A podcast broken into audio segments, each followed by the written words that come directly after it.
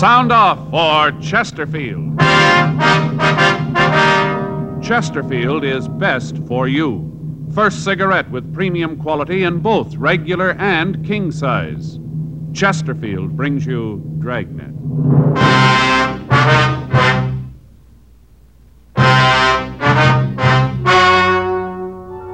Ladies and gentlemen, the story you are about to hear is true. The names have been changed to protect the innocent.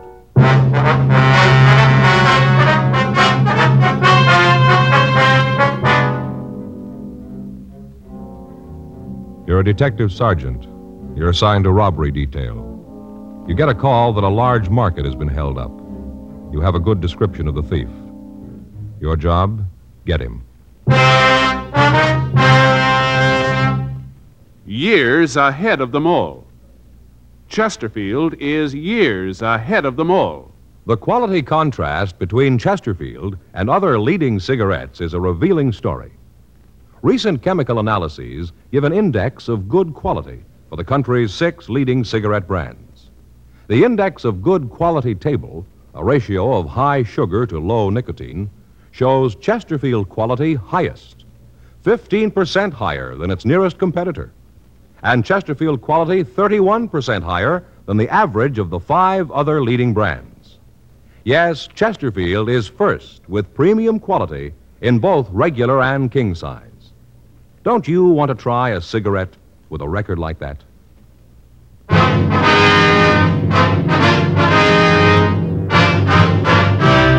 Dragnet, the documented drama of an actual crime.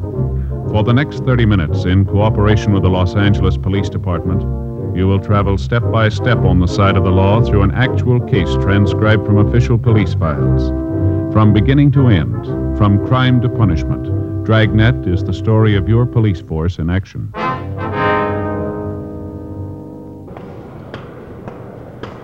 It was Monday, March 10th. It was raining in Los Angeles. We were working the day watch at a robbery detail. My partner's Frank Smith. The boss is Captain Didion. My name's Friday. I was on my way into the office, and it was 8.02 a.m. when I got to room 27A. Robbery. Joe? Yeah, Frank. It's really coming down, isn't it? Yeah, pouring out in the valley. That's so? Yeah, keeps coming down like this, going to cause a lot of trouble.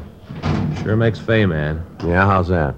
Well, it gets to raining like this, and she begins to think about the house. You know, doing something about it, changing stuff around. That so? Spent the whole day yesterday moving furniture. Finally got it all set just before dinner. Looked pretty good, too. What happened?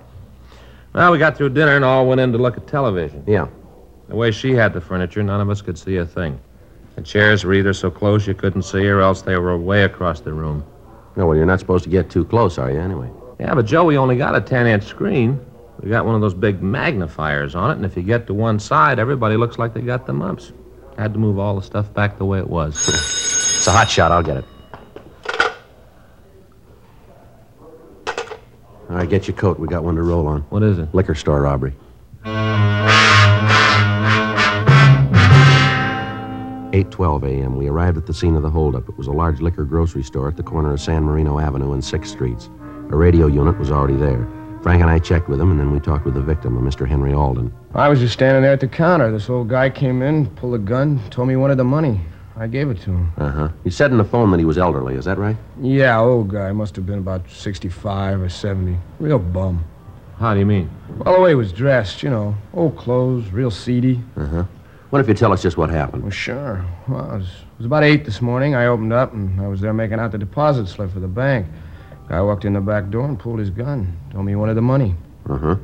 Well, like I said, I, I gave it to him. He told me to get into the closet back there. Told me to lie down on the floor.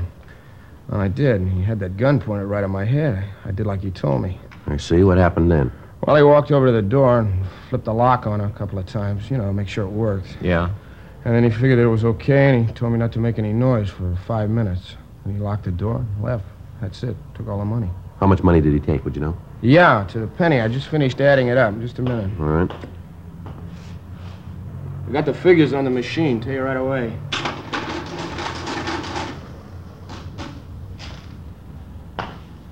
That is five thousand two hundred dollars and uh, fifty-two cents. That's it exactly. You said the guy came in the back door, is that right? Yeah, that's right.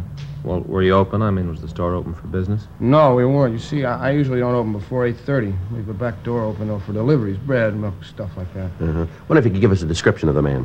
Well, sure, like I said, he was old. uh, Say around 70, around in there. Uh-huh. About how tall was he? Uh, I'd say maybe uh, five seven, not much more than that. How much did he weigh, would you know? Not much, maybe 125. How about his complexion? Real tan, like he'd been out in the sun a lot. Face was all wrinkled. How about the color of his eyes? Blue, real blue. Mm-hmm. Now, what about his clothes? A real bum. Had on this old overcoat, brown, all frayed, ragged around the sleeves. Had a patch on the right elbow. Patch looked like it was kind of dark serge material. Was he wearing a hat? Yeah, yeah, blue, all beat up. You could see the dirt around the brim. Mm-hmm. How about his shirt and trousers? Blue striped shirt and old kind of brown pants, no press. Looked like he was getting ready to jump in them. Real seedy. Yes, sir. Did he wear glasses? No, no, he didn't. Was he clean shaven or did he wear a mustache? Well, he had about a four or five day old growth of beard, uh, white. I see. Did he have any marks or scars that you could see? No, nothing like that. At least not that I could see. How about the gun? Was it a revolver or an automatic? Well, it looked like an automatic. Might have been a 45. I didn't look too close at that. Yeah. Did he have any sort of an accent when he talked to you? No, no, nothing like that. All right, Mr. Alden. Joe, I'll get the description out. Right, Frank, thanks. Mr. Alden, did the man say anything to you that might help identify him?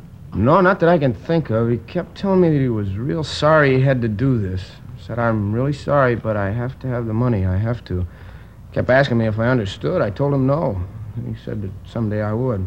Real weird. Kept apologizing while he robbed me. I see. You the owner here, are you? No, no, I'm just a manager. The owner's Mr. Wood. He's going to be real mad when he hears about this. Second time in three months we've been held up. Getting a little tiring. A couple more times the insurance company isn't going to stand for it. Yes, sir. Do you usually have that much money in the store? Most of the weekends, yeah. You see, a lot of our stuff is pretty expensive. This is about the only store in the neighborhood that's open over Sunday. We get a lot of trade. Weekend business usually runs between three and five thousand. Mm-hmm. About how many employees are there in the store? Three all told. We stay open until two thirty in the morning. Uh, I come in in the morning and work until noon. Hank comes in then. Then there's two of us until six, and, and John comes in. He works on through. Once in a while, Mr. Wood comes in himself when we get busy. Uh-huh. Wonder if I could have their names and addresses. Oh, Sure. They weren't involved in it, I'm sure of that. Well, we have to check them out anyway, Mr. Alden. Yeah, I suppose so. But I tell you, he knew what he was doing, the way he moved. The way he knew just when to come in. This fellow's done that sort of thing before. Trying to say he was sorry about taking the money. He wasn't fooling anybody. No, sir, not a soul. Real bum, seedy, you know? Yes, sir. All that baloney about how he had to have the money wasn't any other way. He wasn't sorry, not at all. Yeah, well, he probably will be. 9:30 a.m. Frank and I started a canvass of the immediate vicinity. None of the store owners in the area had seen anyone answering the description of the holdup man. None of them had seen any suspicious cars in the area. We asked the liquor store manager to go with us to the city hall to look at the mug books. He called the store owner, and when he arrived, we drove downtown. The victim went through the mug books on known holdup men, but failed to make an identification. A local and an APB were gotten out on the suspect. We asked the stats office to make a run on the MO used, and they came back with 14 possibles. It took us two days to check them out. They led us nowhere. The papers caught on to the story, and letters began to pour in with advice and tips. On Monday, March 17th, a full week after the robbery, Frank and I had lunch and checked back into the office. See the afternoon papers, Joe? Yeah, pretty funny, huh? Yeah, they're sure taking up the story. Everybody got a different idea of who the old guy is and why he did it. Have you read some of the stories? Yeah, sure. The only thing is, a lot of people seem to think the old guy's a real Robin Hood. Now, that's all right, but they forget that he walked in that store with a gun. Wasn't anybody to say that he wouldn't have pulled the trigger if somebody got in his way. Yeah. I'll sure be glad when we get him, find out what it's all about. Mm, I get it. Robbery Friday. Yes, ma'am, it is. No, ma'am. No, ma'am, we haven't caught him yet. What was that? Yes, ma'am. Uh huh. All right, would you give me that address again? Yes, I have it. Yes, ma'am. All right, thank you. There's another one. What's that? Landlady runs a place out on 9th Street. Says she's got a tenant that she's sure is the old fellow we're looking for. How come? Says all the old guy does is stay up in his room. The other day, the landlady's daughter went upstairs for something. Tenant chased her down the stairs, yelling at her to stay away from his room, all that sort of thing. He was tired of people not respecting his rights, the rights of an old man, something like that. I couldn't get it all on the phone. Description she gave him pretty much matches the one we got. Hmm. What do you figure? Well, we got no choice. We'll check it out. 1.58 p.m. Frank and I got to the rooming house on 9th Street. It was a large four-story building. We talked to the landlady, and she gave us what information she could. She told us that the tenant's name was Roger Dietrich. She told us that he'd lived in the building for the past eight years. She went on to tell us that he had some sort of a private income and that he rarely left his room. The landlady explained that earlier the same morning, her 11 year old daughter had gone to the attic to get some old newspapers, and that on the way she'd run into Mr. Dietrich. The tenant had yelled at her and told her that as long as he was paying rent on the room, he wouldn't have anybody snooping around. We checked and found that he got no mail except the single letter a month with the income check. 2:30 p.m. Frank and I went up to the fourth floor and knocked at the door. Now, you want to try it again? Yeah. Go away! I don't want any. Go away! Mr. Dietrich, Who is it? police officers, we'd like to talk to you. Uh, just a minute.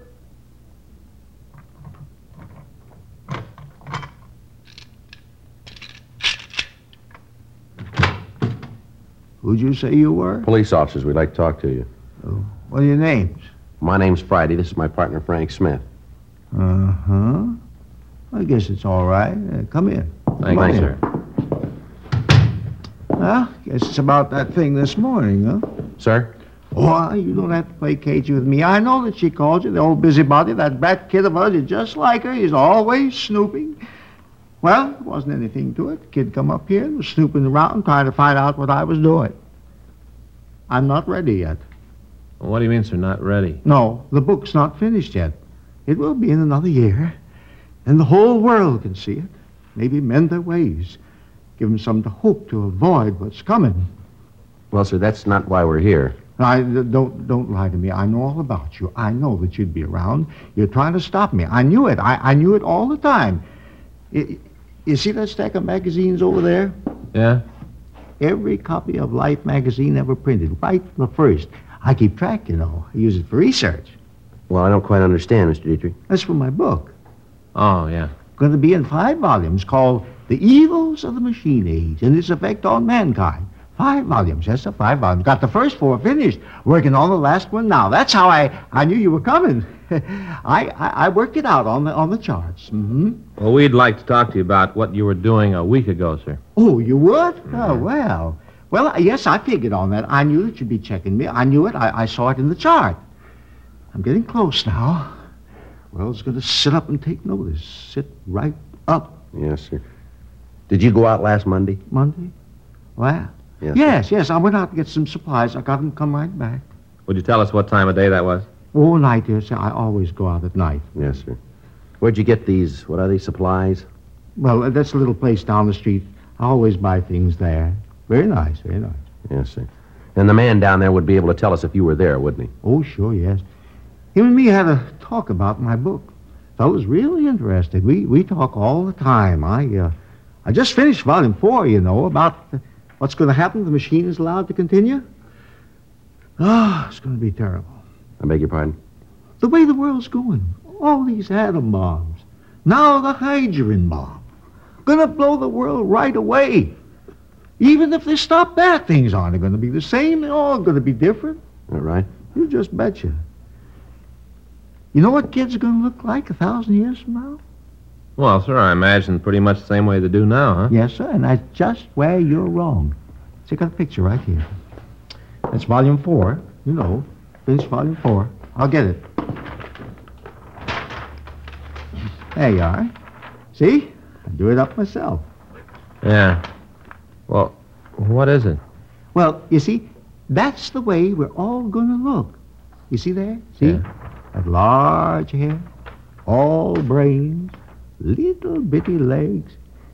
That's from that we, we won't be doing any walking, you see, just riding all the time.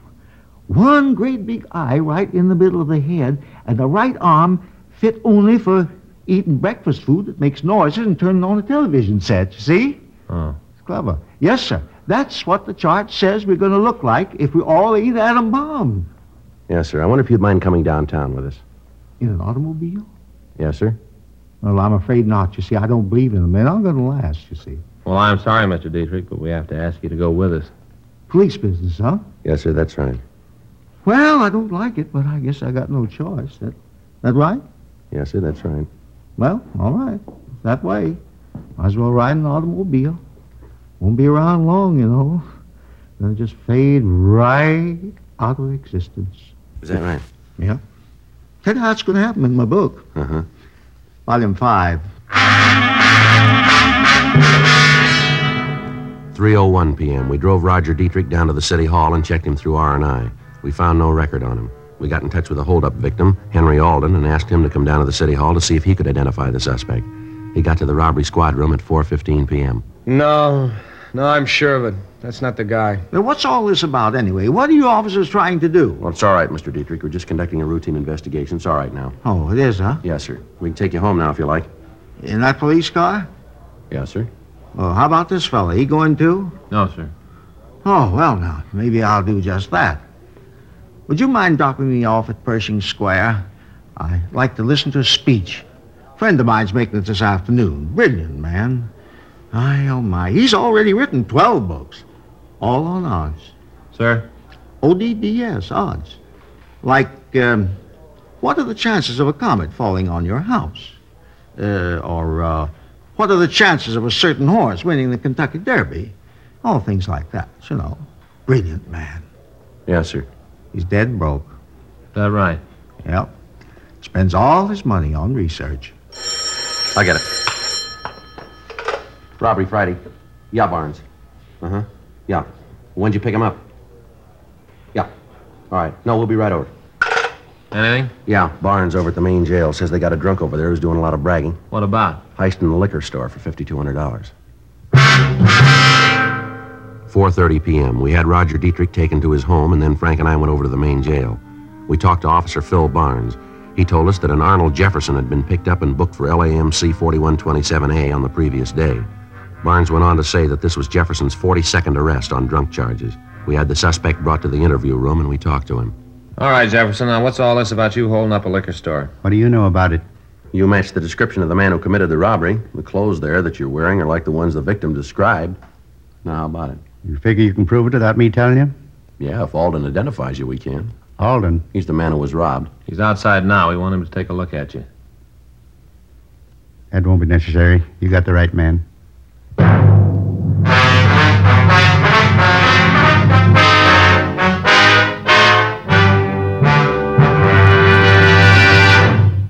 You are listening to Dragnet, the authentic story of your police force in action. Chesterfield is best for you. Listen to this report. It's a report never before made about a cigarette. Smoked day after day by a group of people smoking from 10 to 40 cigarettes a day for a full year. Here's Chesterfield's record. A medical specialist giving this group thorough examinations every two months for a full year reports no adverse effects to their nose, throat, and sinuses from smoking Chesterfields. Don't you want to try a cigarette with a record like that? You'll find Chesterfield's best for you. They're much milder, with an extraordinarily good taste. And for your pocketbook, Chesterfield is America's best cigarette buy. Chesterfield, years ahead of them all.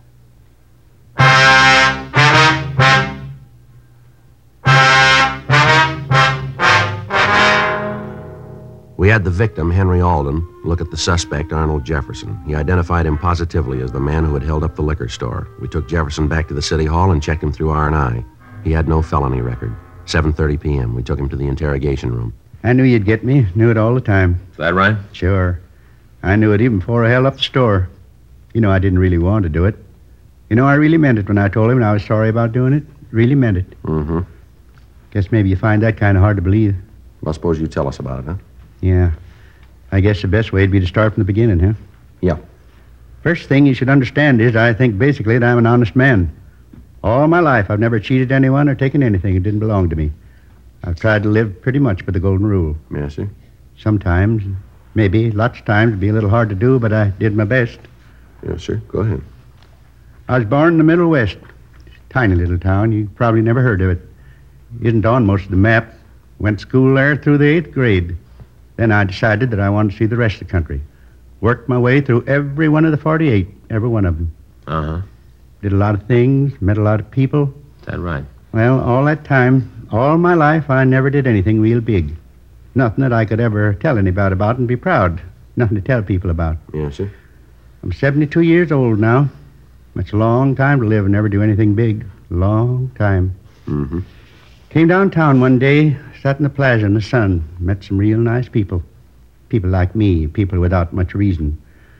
Got to coming down every day, sitting and talking, exchanging ideas. Found a lot of good friends. Most of them were alone. And I guess being alone made us members of the same club. Got to be sort of a lodge, 17 of us. Used to meet, talk about things, the way the world was going, how things look for the future, all things like that. Friends. Yes, sir. How'd you get along all this time? How'd you live? Oh, I get a little pension from the state, enough to get along on. I don't need much. Mm-hmm. Well, one day I got to thinking about how I didn't really have anything big to remember. That's when I decided. You mean on the robbery? Yep. Decided that if I could get my hands on a lot of money, a lot of it all at once, I could have something. Yeah. So I started to figure. First off, I had to figure what kind of a store to rob. Had to be one where I could get enough money. Thought about it quite a while. When I had that figured, I picked out the store. And then I, uh, cased. Is that right? Yeah, that's right. Well, I cased the store. Figured how I'd do it. Then I figured that I'd have to have a gun. Yeah.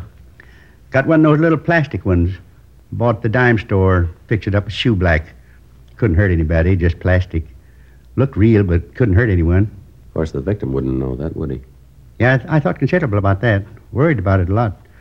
About how if there was any trouble, it'd make it hard with just a plastic gun. Oh, not that I wanted to hurt anybody. I didn't. But I got to thinking what would happen if somebody got scared and thought it was real. Could be trouble there. Mm-hmm. No, no, now, before I go any further, I want you to know that right at this point, I knew I was doing wrong. I knew it. Knew that I'd have to go to jail for what I did. Knew it, and it didn't matter. Had to be that way. Well, now, if you knew that, why'd you go ahead with the robbery? Well, wasn't any other way to get the money. At least none that I could think of. And believe me, I tried to think of one.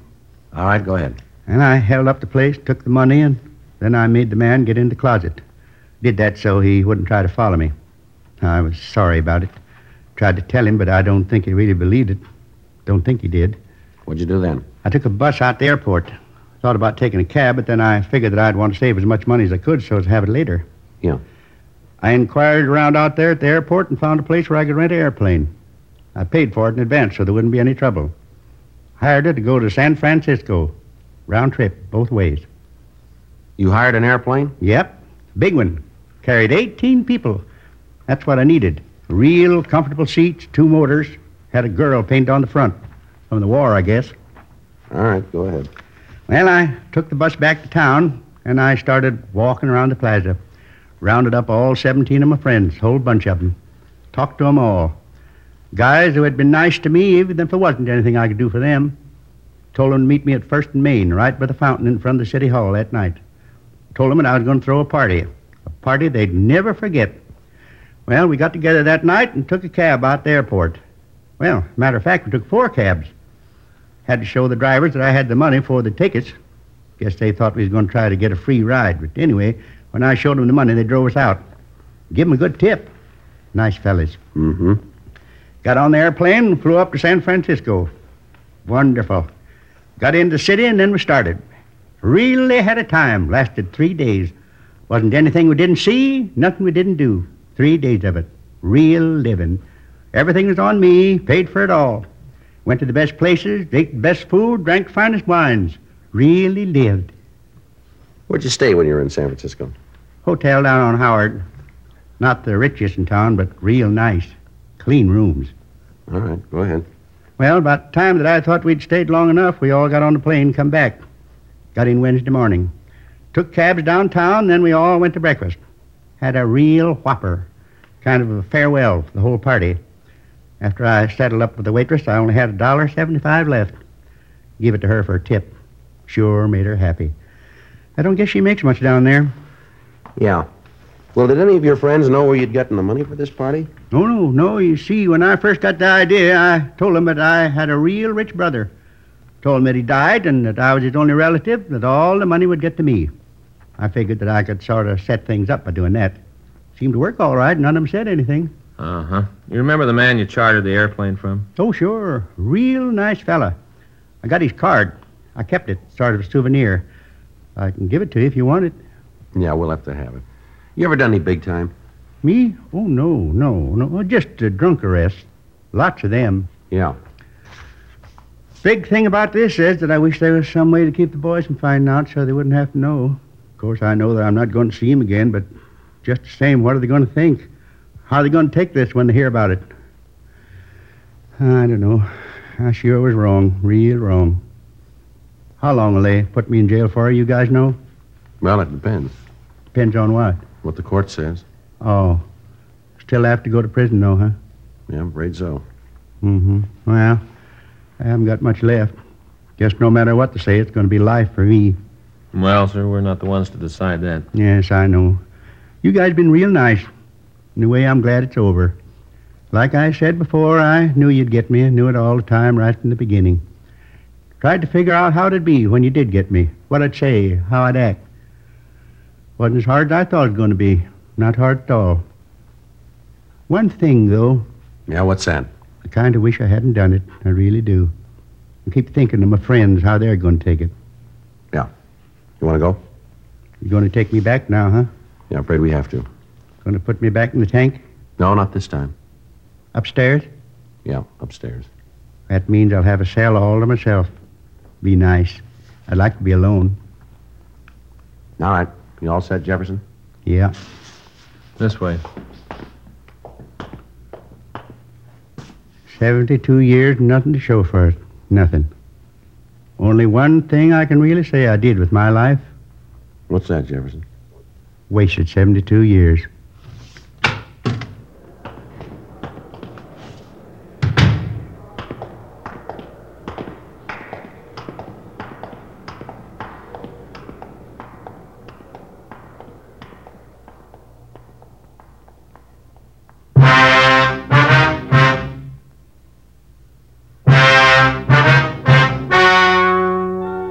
Story you have just heard was true.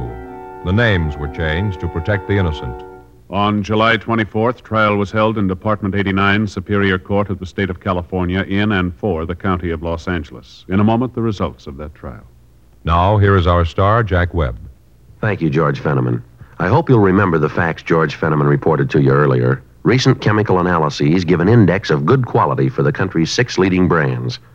The index of good quality table, a ratio of high sugar to low nicotine, showed Chesterfield quality highest, 15% higher than its nearest competitor, and Chesterfield quality 31% higher than the average of the five other leading brands. Now, I'd like you to try Chesterfields today. I know they're best for me. and I'm sure you'll find Chesterfields are best for you.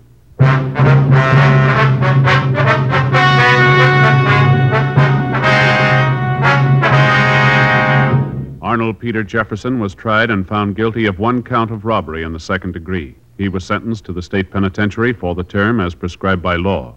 Robbery in the second degree is punishable by imprisonment for a period of not less than one year. Ladies and gentlemen, we wish to thank the editors of Real Magazine for their article High Tension on TV in the April issue now on sale.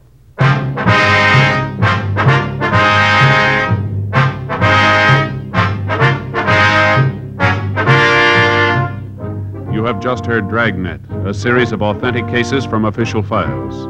Technical advice comes from the Office of Chief of Police W.H. Parker, Los Angeles Police Department. Technical advisors Captain Jack Donahoe, Sergeant Marty Wynn, Sergeant Vance Brasher. Heard tonight were Ben Alexander, Vic Rodman, Ralph Moody. Script by John Robinson. Music by Walter Schumann. Hal Gibney speaking. For a million laughs, tune in Chesterfield's Martin and Lewis show Tuesday on this same NBC station. And sound off for Chesterfields. Either regular or king size, you'll find premium quality Chesterfields much milder. Chesterfield is best for you. Chesterfield has brought you Dragnet transcribed from Los Angeles.